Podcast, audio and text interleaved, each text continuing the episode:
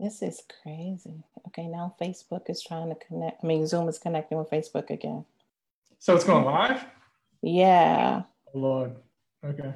What? You're fine.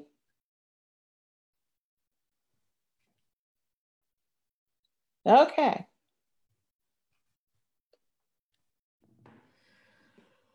Alrighty.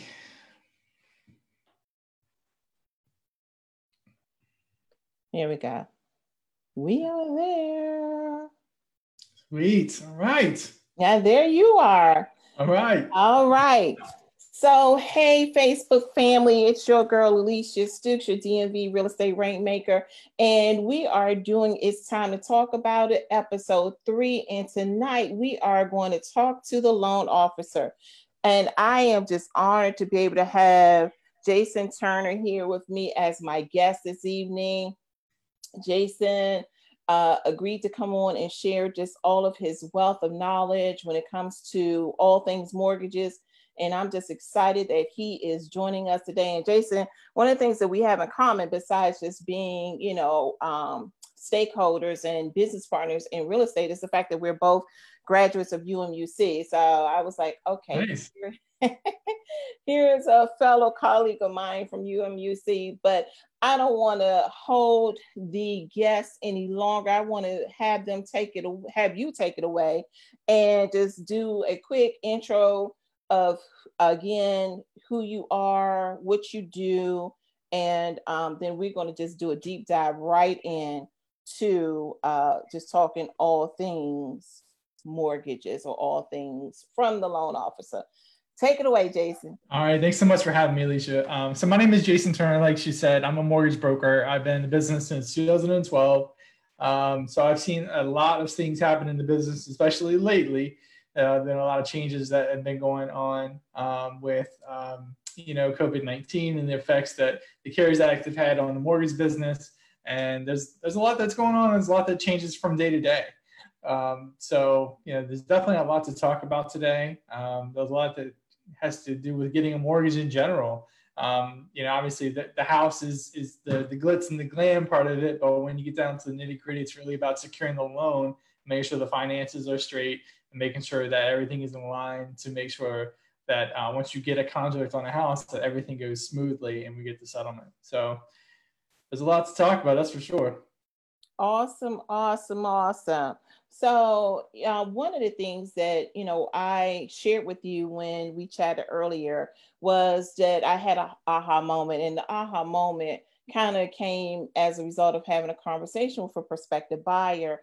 And she was just really, really frustrated um, just about her processes, you know, as far as where she was, her pre approval, um, and so on and so forth. And I know you and I had agreed that this would be a great opportunity to talk about it on the podcast tonight, just the importance of just getting a this strength of getting a thorough pre pre-approval. So before we go into that, I want to just have you just talk about the market as far as what's happening, you know, with mortgages, with, you know, the actual lenders that are out here, you know, example, Chase Bank, they had put out, I think two weeks ago, that they had upped the minimum requirements of 20% down and 700 credit score um, as a minimum. And, you know, just I know a lot of prospective buyers were just saying, wow, is this going to be what we have to look forward to? you know, as far as the real estate market goes. So can I just have you just touch bases on, you know, where the market is, what's happening, you know, what prospective buyers, you know, can pretty much look forward to right now, should they jump yeah. into the market? Absolutely. Yeah. I mean, Chase is more the extreme uh, across the lending industry with their with their guidelines now. Um, what what I've seen, the most part, is a lot of tightening on credit restrictions as far as credit scores go. Um, mm-hmm. Now the new norm is 640 minimum credit score for any government loan, FHA or VA. Uh, conventional definitely not going to go down that low anymore. Um, so previously you, you, would see the 580s, the 600 the 620s, and that would be fine. But now, and no one is really doing that. You know, outside of a few extreme cases where people are paying lots of points, high interest rates, things like that. So basically, it's kind of eliminating it altogether. Um, there, you know, there's some case by case basis where those people can can pay those points and don't mind those rates. But in generally, general speaking, I'm, I'm telling people it's 640 and up is really where you need to be at. Gotcha. Awesome. So uh, if I basically referred a buyer client to you today, um, the um, front end information that I can give them is that your company is requiring just a 640 minimum right now. And yeah. um, okay. And that's good to know because again, information that was put out a couple weeks ago, I think may have caused people to have a little bit of hysteria. I want to say hysteria, that might be a little bit extreme, but you know, just make it, I think it basically caused some prospective buyers to say, whoa, wait a minute. I, I, I don't have that 20% and I definitely don't have that 700 credit score. So, you know, let me pump the brakes. Maybe I need to, you know, hold up and wait this thing out, you know, because, you know, Chase's response, as it was reported in the media, was as a result of COVID 19. And, you know, uh, one of the conversations I did have with a prospective buyer was maybe I need to wait this out just to see if things are going to get better so that I can improve my odds of actually getting financing for a mortgage. Mm-hmm. So to hear that there are actual, you know, lenders out here that are using, you know, doing a, uh, a 640, that's great. Because um, prior to COVID, um, you had lenders that were able to do, you know, 620 loan, you know, 620 credit scores. So just mm-hmm. to have that 20 point jump is, you know, not really that big of a deal. Yeah. Um, go ahead it's not it's not that big of a deal right now. Um, we are seeing some debt to income ratio restrictions depending on on the lender as well. Mm-hmm. Um, but you know, six, I mean, and really asking for a 640 isn't that big of a deal. I mean, I think most people buying a house probably should have it anyway. Mm-hmm. Uh, it's just you know anything anything beyond that that was higher risk is you know it is temporarily I would say going to be restricted. I, I think things will loosen up as you know things get better in our economy as people get back to work and such, I, I think things will get better. But for now, that is the status quo. Okay. With that 640 uh, uh, credit score, is that for FHA financing? Yeah, FHA and VA. Okay. All right. What if someone was looking to do um, USDA? That's fine too. That's fine too. Okay. Yeah. Okay. All right. Sounds good. So let now that we've started talking about some credit scores, um, let's talk about the pre-approval process. And again just the um, importance of being very thorough with that. Can you go over with me um, or and with our viewers just how critical that is? And again that's just based off of the conversation you and i had earlier today when i was sharing with you about uh, one of my um, a prospective client or home buyer who was just frustrated with the process. You know, she was approved for a, an, an amount, um, and that amount uh, that she was approved for had uh, some caveat, which was her DTI was a little bit on the higher side. And so it basically kind of had her boxed into a very specific price point. But what happened, in my opinion, was, um, you know, a buyer consultation didn't take place and then also too on the loan officer side um, being able to just say hey you, your numbers need to be here and they need to look like this because based off of that price point it basically really boxed her into looking at only condos. So can we just really talk about just the importance of having a really strong pre-approval um, process or pre-approval letter from your prospective lender? Yeah i mean it's important in a lot of different senses. And the reason I say that is because it's it's important to evaluate the whole financial picture of the buyer. Mm-hmm. Um, not it's not just about credit score, but it is about debts and it's about income and, and any you know variation thereof. Um, we and we really don't want any variation because we want to know exactly what we're working with so we can move forward based on that financial picture.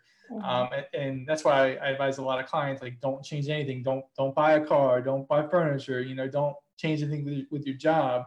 You know, right now some some people are working reduced hours because of you know COVID nineteen and working from home and such like that, and that's affecting people. So it's important to have 100% transparency even if it's a, you know it could be viewed negatively because it's we're going to find out eventually anyway. Mm-hmm. So um, you know I tell a lot of my clients that it's important to do all the paperwork up front, and I get all the paperwork up front. Mm-hmm. And you know, I try to get as, as, thorough of, of a process as possible. But getting back to your scenario there, the, um, you know, there's a lot that goes into qualifying, and, and a lot of that is the actual monthly payment of the house. And as the lender, like we have an idea of what that payment can be. But what happens is when you throw in things like condo fees and HOA fees, those are things that the lender doesn't really know about until the buyer goes out and, and says, hey, I want to buy this house. Well, that house can have a different effect on, on the payment, right? So if somebody has uh, a qualifying payment of, let's say it's $1,500 and, and that's it with no HOA fee, but then they go find a condo with a $300 HOA fee, that, that can throw things out of whack, right? Uh-huh. And, and so it's little things like that that can make the difference and, and it's, it's super important to, to know all those factors. Um, I'll tell you a quick story on a lady I'm working with right now who was pre-approved, literally sold her house and was contingent on selling the house to buy a new house. Her other lender dropped the ball, didn't qualify to buy a new house, mm-hmm. and had to get a co-signer come to me, and I had to figure out all this mess and get her to qualified. Mm-hmm. And now I'm dealing with you know, contract extensions and, and getting this whole loan set up and put back together to even get her to qualify. So it's super important to do the due diligence on everything. If they own properties, um, are they self-employed? You know, what's the employment history like? There's really a lot that goes into it. So um, I don't like, you know, some people are cut and dry. Some people are really easy. They're W-2 employees. They have money in the bank. It's not an issue. But some people aren't. Right? You know, let's just call it what it is. Some people are a little bit you know more challenging for for a loan officer to evaluate and you know it's it's those people who we really need to have the conversations with about okay what exactly is the payment that you need to have? And you know we need to keep it under that to make sure we qualify and also make sure that we have enough funds to close. Um, you know some people's 401ks took a hit recently because the market dropped right? And people yeah. were borrowing from that 401k well guess what? Now they don't have the money that they had before. And now that could cause an issue with buying the house, right? So there's so many variables that go into to qualifying for the loan that you know we all need to stay abreast of and stay on the same page about because you know, you know as the lender we can't control everything, right? We can only control what, the, what information that we have and work off of that. So you know as long as everybody's on the same page, everybody is transparent and you know providing all the information that the lender needs, then we should be in good shape. You know. Um, that's all I can really say about it. You know, it's it's just a matter of, of evaluating all the information regarding documents that we have, and, and, quite frankly, that's what it comes down to. Because we, as the, as the loan officer in, in my position, I'm basically you know your advocate to get the loan, but I don't get to make the decision. The underwriter does. Yeah. So you know, I, I'm gathering documents and putting together the file to evaluate everything to send to the underwriter to make the decision. As long as those documents are, you know, provided in time and, and I can evaluate everything, going to be in good shape. So, like I said, there's a lot that goes to it, but as long as everybody's on the same page, you're going to be fine. Awesome. So let me ask you this question, Jason, and it just popped in my brain. Um, it's still on credit though. So if you have someone, it's actually the question is more so credit and DTI related. So you have someone who uh, may not be at that 640. Let's just say they're at 620. Um, and they purchased a automobile six months ago. So DTI wise may have them a little bit on the high side because they also have maybe student loans and so on and so forth. As the loan officer, when you sit down with that prospective client, what type of guidance would you give them to one get the additional 20 points. And I mean, you know, I know we're speaking blindly. You're like, okay, Alicia, I don't have a credit report in front of me, so I don't know what I would say. Right. Um, but just hypothetically speaking, you know, to get them to that last 20 points that they need to get that minimum of the 640 and then just you know looking at the dti is there anything that's just like a conventional method or methodology that um, a prospective buyer could look you know, look at um, from the perspective of the loan officer as far as guidance to get them to where they need to be to be in a position to purchase? Yeah, I mean, the first thing I always look at is available credit. And I'm yeah. talking about credit cards in, in particular. So anytime somebody is above the 30% limit of whatever credit card balance that, that the you know credit card company is giving them, mm-hmm. uh, I want to tell them to get that down. I want to tell them to get that down below the 30% limit so they can boost their credit score up because um, available credit is a very good thing. And so if somebody has maxed out credit cards, it's, it's viewed as a bad thing from the creditor's perspective, right? But if they get down below that threshold of, of let's say 30%, it's going to boost up their score quickly. So if they have the means to, then it's something that I certainly recommend. Um, number one, you know, they're going to have less debt, so they're going to be paying less interest on that debt. But number two, they're going to see a boost in their credit score, which in turn is going to give them a better interest rate, which is going to save them even more money in the long term. So it's definitely something that's you know financially advisable for anybody in that position. Um, you know, it's something I, I always look at when I look at, at, a, at a credit report and you know i don't just look at what the payments are and stuff like that you know somebody is not being what, what i would consider um, maybe the most responsible with their credit and it's mm-hmm. definitely something that i can urge them to do just to you know have long-term health financially that's my that's my number one go-to um, as far as boosting a credit score you know uh, outside of that i usually refer out to um, like I have a really good credit guy who, who I send a lot of my clients to who, who need that. And I let him kind of deal with that because he's a professional. You know, I'm the, I'm the loan guy. He's the, he's the credit guy. And I kind of try to stay in my lane in that regard outside of like the credit card stuff and, and qualifying. So. Okay. Sounds good. So, and I most definitely will get his contact information from you a shadow of a doubt. Um, so just wanted to pause here just to say all of you guys that are tuning in, if you have any questions for Jason, mm-hmm. please put them in the comments and I will most definitely address them um, or have uh, Jason actually address them. He will be the yeah. go-to person for the resources. So Jason, just again, still riding on this credit uh, thing here. Hypothetically, you have someone who is um, you know, has a substantial income, let's just say $80,000. But as a result of COVID-19, they've been impacted, meaning either they're they were unemployed, laid off, whatever the case may be. Mm-hmm. Um, and have they have great credit, no issues with credit.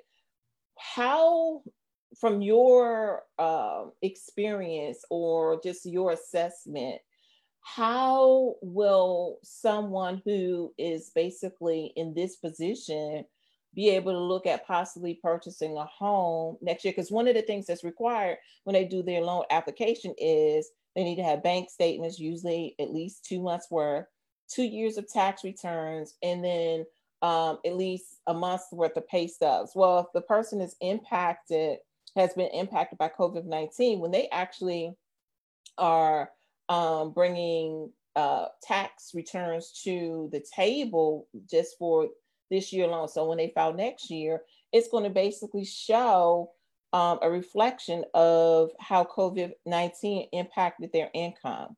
So, I mean, if you had to put your, your finger on the pulse with that, how do you see that playing out to, you know, for prospective buyers who want to look and purchase in 2020, but they had a loss of income in 20, um, excuse me, in 2021 purchasing, but had a loss of income in 2020 as a result of COVID 19? So, for somebody who is a salaried employee and they get the same check every time, I don't think anything's going to change because okay. you know, we're going to qualify them on that salary. Okay. Um, the issue may come with somebody who's self-employed and how that affects their business going forward. You know, what are the effects of of COVID nineteen on their on their business. You know, transitioning back to opening everything up, we just don't know. Um, I know a lot of lenders out there right now are basically looking at their income right now and taking 25% uh, of a reduction in their income and qualifying based on that. Um, so that for the self-employed, they're going to be affected, but the hourly employee who gets paid by the hour or the salary employee, as long as they're back to work and they have you know 30 days of work history to show you know that that that is the case and you know they're making money again and exactly what they're making salary wise they're going to be fine You know, okay. I mean, at worst, you know, we'll have to get a lot of explanation to say that they were out due to COVID nineteen, and you know that that is what it is. I mean, a lot of people are going to have that situation, unfortunately, but it, you know, I think that's probably going to be the extent of it. Okay, and that actually was what I was looking for. Um, you know, just that type of where you know we may have them actually produce a letter. Um, give you an example, I had a, a plumber come to my house um, yesterday to give me an estimate for uh, a repair to an outside faucet. And, you know, one of the things he was saying was, hey, you know, um, work hasn't been as plentiful as it normally would be. And it's as a result of COVID 19. And, you know, he basically was just saying, you know, normally he, you know, annually would make anywhere from, you know, you know, seventy thousand all the way to ninety thousand dollars because he's a master plumber. Mm-hmm. Um, but as a result of COVID 19, he's not seeing, you know, um, the same uh, the same level of uh, service and clients that are coming his way. So of course that's going to impact, you know, his annual salary, you know, somewhat as a result of that. So, you know, we was just having a brief conversation. I said, you know, that would be a good question to pose to, you know, one of my loan officers because I don't know how, you know, the mortgage industry would, would treat that. You know, seeing that, you know, he had um, in 2019, he made 90,000, whereas in 2020, you know, it may be reduced by, you know, let's just say, you know, 20 to 25,000, you know, for the period of time that uh, COVID 19 has been impacting us. Mm-hmm. Yeah. Okay. Um, let's kind of switch gears just a little bit and um, just have you touch bases real briefly on just the loan application process. I know we didn't talk about this when we had our discussion of nuggets, but you know, I'm just looking at um, the fact that we just talked about the importance of the pre-approval process and just having a strong pre-approval. Wanted to just have you just touch real quickly just on the actual um, loan application process for the uh, viewer so they'll know what to expect. Setting the expectation. I love it. I love setting expectations. so um, I mean, I think it's super important because you know, there, I mean, there's a, two main ways people get pre-approved, at least through me, uh, and that's either they call me on the phone and they have a conversation with me, and I, I just literally just jot down all the information on on an application form that I have, mm-hmm. and then I mm-hmm. put it into the system and you know we just take it from there. I pull I pull the credit report based on the information that they gave me, evaluate the credit report, give them a call, say okay, based on what I see right here, you can qualify for X amount, right? Whether that's you know three hundred thousand or whatever it is, and then I, we start the documentation collection process where I bet uh, you know I, I get the W twos, I'll get the pay stubs. If I need tax returns, I get those you know, if they own a house, I got to get the mortgage statement. Is there an HOA fee? Okay, I got to get that. There's a, there's a lot of things that go into that process up front, so we know what we're working with moving forward and exactly how much they can qualify for. Um, it can be document intensive. I'm not going to sugarcoat it, but it's an important part of the process because you know, without all the information, quite frankly, we're just guessing. You know, and that's not what we want. We want to work off solid information. So um, you know, just as the home buyer, be be really ready to give out all the information regarding birthday, social security, address, work history, you know, everything that has to do with your financial picture. That's going to have to be divulged. Um, so super important to have all that information ready and ready to go. Um, assets are another big thing. You know, we want to look at bank statements. Where are you getting your money from? If it doesn't come from your bank, where is it coming from? Okay, if is it a gift fund from mom or dad or aunt or uncle or whatever the case may be whatever that source is we need to document that source too. So we need to have that conversation with them. Okay we need their their bank statement right? And you know sometimes that's not an easy conversation to have but it's what has to happen. Um, some people are borrowing from a 401k a thrift savings account if they're government stuff like that. So we need to get those documentations you know all, all in the file right? So anyway, um, that's it in a nutshell. You know, to, to start the application process, and uh, once we have that, it's it's really smooth sailing from there. Um, that's when you start looking for the house. That's when we give you the pre-approval letter. That's when you know we start the home shopping process. And uh, one of the things that I really enjoy doing and think everybody should do is like once you find a house, let me know so I can run the numbers for you. Make sure the payment's going to be what the buyer expects and make sure that I know it's going to be in line with what the pre-approval is because, you know, we don't want any surprises on, on either end. And we all want to make sure that everybody's on the same page regarding expectations, like you said. So, um, you know, from there, uh, it's matter of just getting that contract ratified, negotiating, and you doing your magic on on on that end. So, um, the pre-approval, it's it's super important, man. It's super important. Some people just you know try to breeze through it and act like it's nothing, but you know, it, it can be a lot, and, it, and it's super important. Okay, great. Thank you for just uh, throwing that out there. So now that we've talked about the uh, mortgage loan application and the importance of the docs, the docs that are required for the mortgage application, can we talk about what the current rates look like? I mean, just you know, just give us a little snapshot of what they look like uh, for a new prospective buyer. Um, and I know, of course, you know, the actual rate that a buyer gets is totally based off of their ability to qualify for a loan, you know, all those variables. But can you just throw out there what they look like just as a baseline for the folks that are, you know, online right now so they can just get like a little sneak peek? I, you know, the general range is going to be in in the mid threes to upper fours, depending on on the criteria, right? Everybody's going to be different, um, and you know, there's all different kinds of factors that go into it. But I mean, that's that's about what people can expect, depending on credit score, down payment, are they pay, buying points, stuff like that. There's a lot that goes into it, mm-hmm. but um, that's generally where the market is right now. Still very good, not not where we were, you know, back in February where things were like really, really, really low, um, mm-hmm. um, but still really good in my opinion. You know, to to, to borrow hundreds of thousands of dollars at, at a rate that that low, I mean, people are getting a pretty good deal the way I see it. Yeah, awesome. What about for refinances? Someone just sent me a text message asking about refis. yeah, there's a lot of that going on. Yeah, there really is.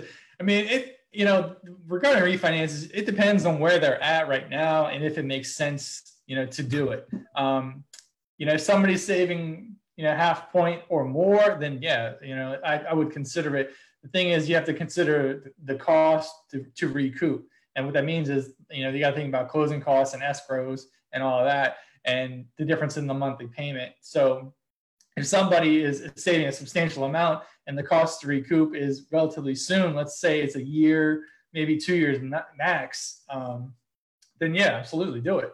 Uh, you know, and you know, how long are they going to stay in the house? There's a lot that a lot of factors that go into pl- to play there as far as you know the cost to, to recoup any kind of uh, incurred you know fees or uh, increase in loan term. You know, a lot of people roll the closing costs into the loan, which is fine. You know, it just depends. Excuse me, depends on what their goals are. You know, and, and rates are really low. So, I mean, I, trust me, I've been doing a lot of refinances for people lately, and you know, I don't tell everybody yes. Quite frankly, I don't. Uh, mm-hmm. I some people, you know, are only saving a little bit, and their credit scores aren't the greatest. And the way that I see the market now, I'm like, eh, let's just wait. Let's wait till June, July. You know, let's see what the market does then. Once people get back to work, maybe rates improve, which I think they will. Mm-hmm. And uh, let's see where they're at. I mean, you know, I probably told five people no this month that I could have refinanced, but I didn't want to because I didn't think it was the best thing for them. You know, mm-hmm. so it, it depends on everybody's individual situation. Um, some people are a no-brainer. You know, they're saving a point of interest. And God, I mean, I did one um, about a month ago, this lady was literally saving like a thousand dollars a month. Like a thousand dollars a month. Like wow. she was in um, a really high interest rate loan. It was like seven and a half percent. And I took her down into like the mid threes. So tremendous amount of savings for for that lady in, in not only a monthly basis, but long term interest. She's she's killing it right now. Yeah. So, yeah. Awesome. All right. So I just got another question. This one is um, the prospective buyer is interested in new construction. And so the question is um, do you know mortgage lenders um, offer better, I guess, rates or yeah, I think this is better rates um, compared to the lender that the builder uses? That's a sensitive subject. Do we offer better rates? You know, every lender is different. I'm going to say that every lender is different. Um, and the the builder thing is a touchy subject because mm-hmm. Some lenders are owned by the builder, right. and most people don't know that. And so they, you know, they're going to make money somehow, some way. So is that is that an elevated sales price to give you more money towards your closing cost concessions, or you know, are they making that up somewhere else? Um, you know, it it's it's uh it's a tough one to answer honestly. Um, I'm not saying they're all bad. I'm not saying they're all good. It just depends on the situation. Like I said, it's really tough for me to answer that one. I don't know. Understood. So, and before we wrap up, I'm gonna make sure that you're able to give out all of your contact information so that if anyone has any questions, they can direct them directly to you. Yeah, sure. My, my phone number is 410 474 7153. My email is jason at mydmvmortgage.com, like DC, Maryland, Virginia mortgage.com. And um, you know, feel free to give me a call or shoot me an email anytime. I'm happy to help anybody out. Um, especially if you want to get pre-approved, refinance, pretty much do it all. Do every kind of loan type out there that's available right now, and um, you know, can help anybody uh, in DC or Maryland at the moment. So happy to help. Okay, sounds good. So one of the things that you and I talked about or that I shared with you that I wanted to just do like a quick snippet of before we had uh, um, closed out the podcast was just to talk about some of the things that were identified with the recent CARES Act that was actually um, delivered from the federal government. And the reason why I wanted to just have you kind of like touch on it just a little bit was because, uh, you know, a lot of consumers were actually uh, getting confused, needing more information in regards to, um, you know, their options, whether, you know, forbearance, um, you know, how that worked, you know, just the term itself. Um, and then, you know, some of the language in the CARES Act with the month, uh, uh, moratorium to suspend and stop mortgage foreclosures, so you know, so on and so forth. So mm-hmm. a lot of consumers just wanted to just kind of like get a See Spot Run assessment of, you know, exactly, you know, how the CARES Act applies and, you know, just, you know, again, a recap or See Spot Run definition of forbearance and, you know, how it applies and just, you know, just giving them just some just uh, you know, just some brief info just to, you know, help them digest that. So can you just touch on that just a little bit? Yeah, sure. So the forbearance is basically delaying the mortgages three months, uh, according to the most most of the information that I see anyway. Uh-huh. So essentially, people are taking three months off, and there's two ways that they're going to have to repay it. Either they're going to have to pay four months when that you know that period is up. It doesn't really help anybody, in my opinion, because uh-huh. if you're not working, how are you going to have four mortgage payments, right? right? So it doesn't really help anybody. And then the other option is a lot of people are going to um, probably what's going to be end up doing a mortgage. Sorry, I can't talk mortgage modification, and they're going to just be back ending a lot of that um, mortgage that they would have been paying for those three months. So those are the two main options that I've seen. Um, if so, if you can avoid it, then you should, in my opinion, because it's going to save you more money in the long run. Uh, it's also going to avoid any issues with with qualifying in the future. Um, a lot has changed. I mean, just recent. This is recently as this week regarding this. Mm-hmm. Um, two weeks ago, it, everything that I was hearing was if somebody had done an deferment, they had to bring the mortgage to current status regarding those payments that were deferred, and then wait 12 months after that to be able to purchase or refinance a mortgage. Wow. Yeah. Now, that being said, just just this week, there are two lenders that, that I work with um, who will do and who will do a loan for people, even if they did a deferment, as long as they are back to work and paying their mortgage, you know, on time and everything is moving forward on an on-time basis.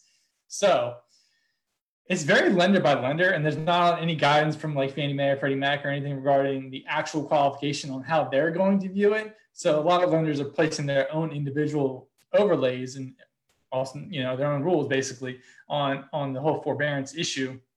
But like I said, there's two lenders that I'm working with right now that I can, you know, basically put my my clients into and, and get their loans done from from what I've heard just this week. So um, a lot is changing and we don't know what's going to happen going forward. But right now, as long as they're back to work, they're paying their mortgage on time, that can get done. Okay, sounds good. So I just got another question posed to me, which is for you, Jason. And the question is Is it a wise uh, decision or is it a good decision, excuse me, to shop um, mortgages? Yeah, I mean, why not? I mean, it's a good decision to shop mortgages, but you got to be careful about who you go with um, because sometimes the lowest rate isn't always the best lender, and and um, there's a lot of ways to get a lower rate. You know, there's like you can go online to, to any any website. You can go to Zillow or Bankrate or whoever you can, but you have to be working with a trustworthy lender who's going to get you to closing, who's going to be responsive, who's going to communicate, who's going to work well and close on time. Can they close in three days, or can you know is it going to take longer? Are they going to have a delay? Um, while I do encourage shopping, you have to make sure you shop with somebody who you can rely on. You know, um, my, myself, like I'm a broker, right? So I, I work with a, a, lot of different lenders who I know who are reputable and who I trust to put my clients with. So, you know, if somebody needs the lowest rate, I know where to go. If somebody has a particular circumstance, I know where to put that. Like I said, with the forbearance issue, I got two lenders who I know can do that. So I know where to go.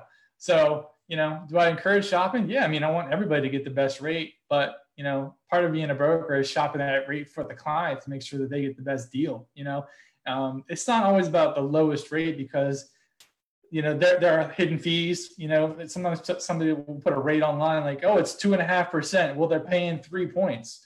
Well, it's three points on 300,000. That's nine grand, right? So it's a lot of money. Um, so, you know, you got you got to weigh the, the total cost of the loan, basically. You know, you don't, you don't want to get, hammered with fees just to get a low rate if you're not going to see the return on that investment. You know, you have to take everything into account. Sometimes, you know, having maybe maybe you're paying like a quarter point or you know half a point and it makes sense because your monthly payment difference is 50 bucks less a month. That makes sense, right? But paying thousands of dollars in points, in my opinion, it's not worth it. You know, it's it, well, to me, it, it's it's not a long-term best play from a financial perspective. You know, I, I, I don't advise paying thousands of dollars in points because you know you could try maybe you got to sell the house in two three years maybe it's five years you don't know like you know. So from my perspective take take the win if you will. You don't need to go for the grand slam. Maybe maybe just you know take that take the take the base hit get get a good you know get a good deal if you will and then just move on. That's what i do anyway.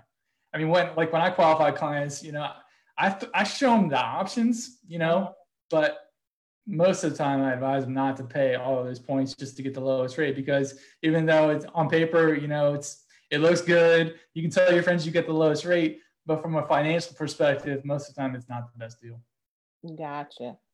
Okay, let me look. I thought I saw another question pop up here. Did I? Uh, no, I think you answered this one already. Um, oh wait, no. Someone asked, "Are you only licensed in Maryland?" No, I'm doing Virginia as well right now. Uh, okay, so Maryland and Virginia. Yeah. Okay, got it. Uh, I'm more. Well, company is working on DC right now, mm-hmm. so hopefully that'll come soon. Okay, gotcha. All right, I think we covered all the questions that popped up so far. So it's 5:42. Um, let me just have you again just give out your contact information um, so that people know exactly how to reach you and any closing, you know, nuggets that you want to share with the viewers. Most definitely, just you know, let it roll right here. Okay. Yeah, I mean, most important thing about buying a house is is the pre-approval process. And I'm not saying that because I'm the lender. I'm saying that because I think it's the truth. Um, just work with the lender that you like, that you're going to have a good rapport with, and then get all your documentation together. You know, get those W 2s, keep them handy. Make sure you can access your pay stubs. Uh, some people can, they don't know how. Make sure that you can do that. Um, know your finances inside and out. Don't establish new credit if you can avoid it. And if you have to buy a car, if you don't have a car, fine, we get it. Things happen.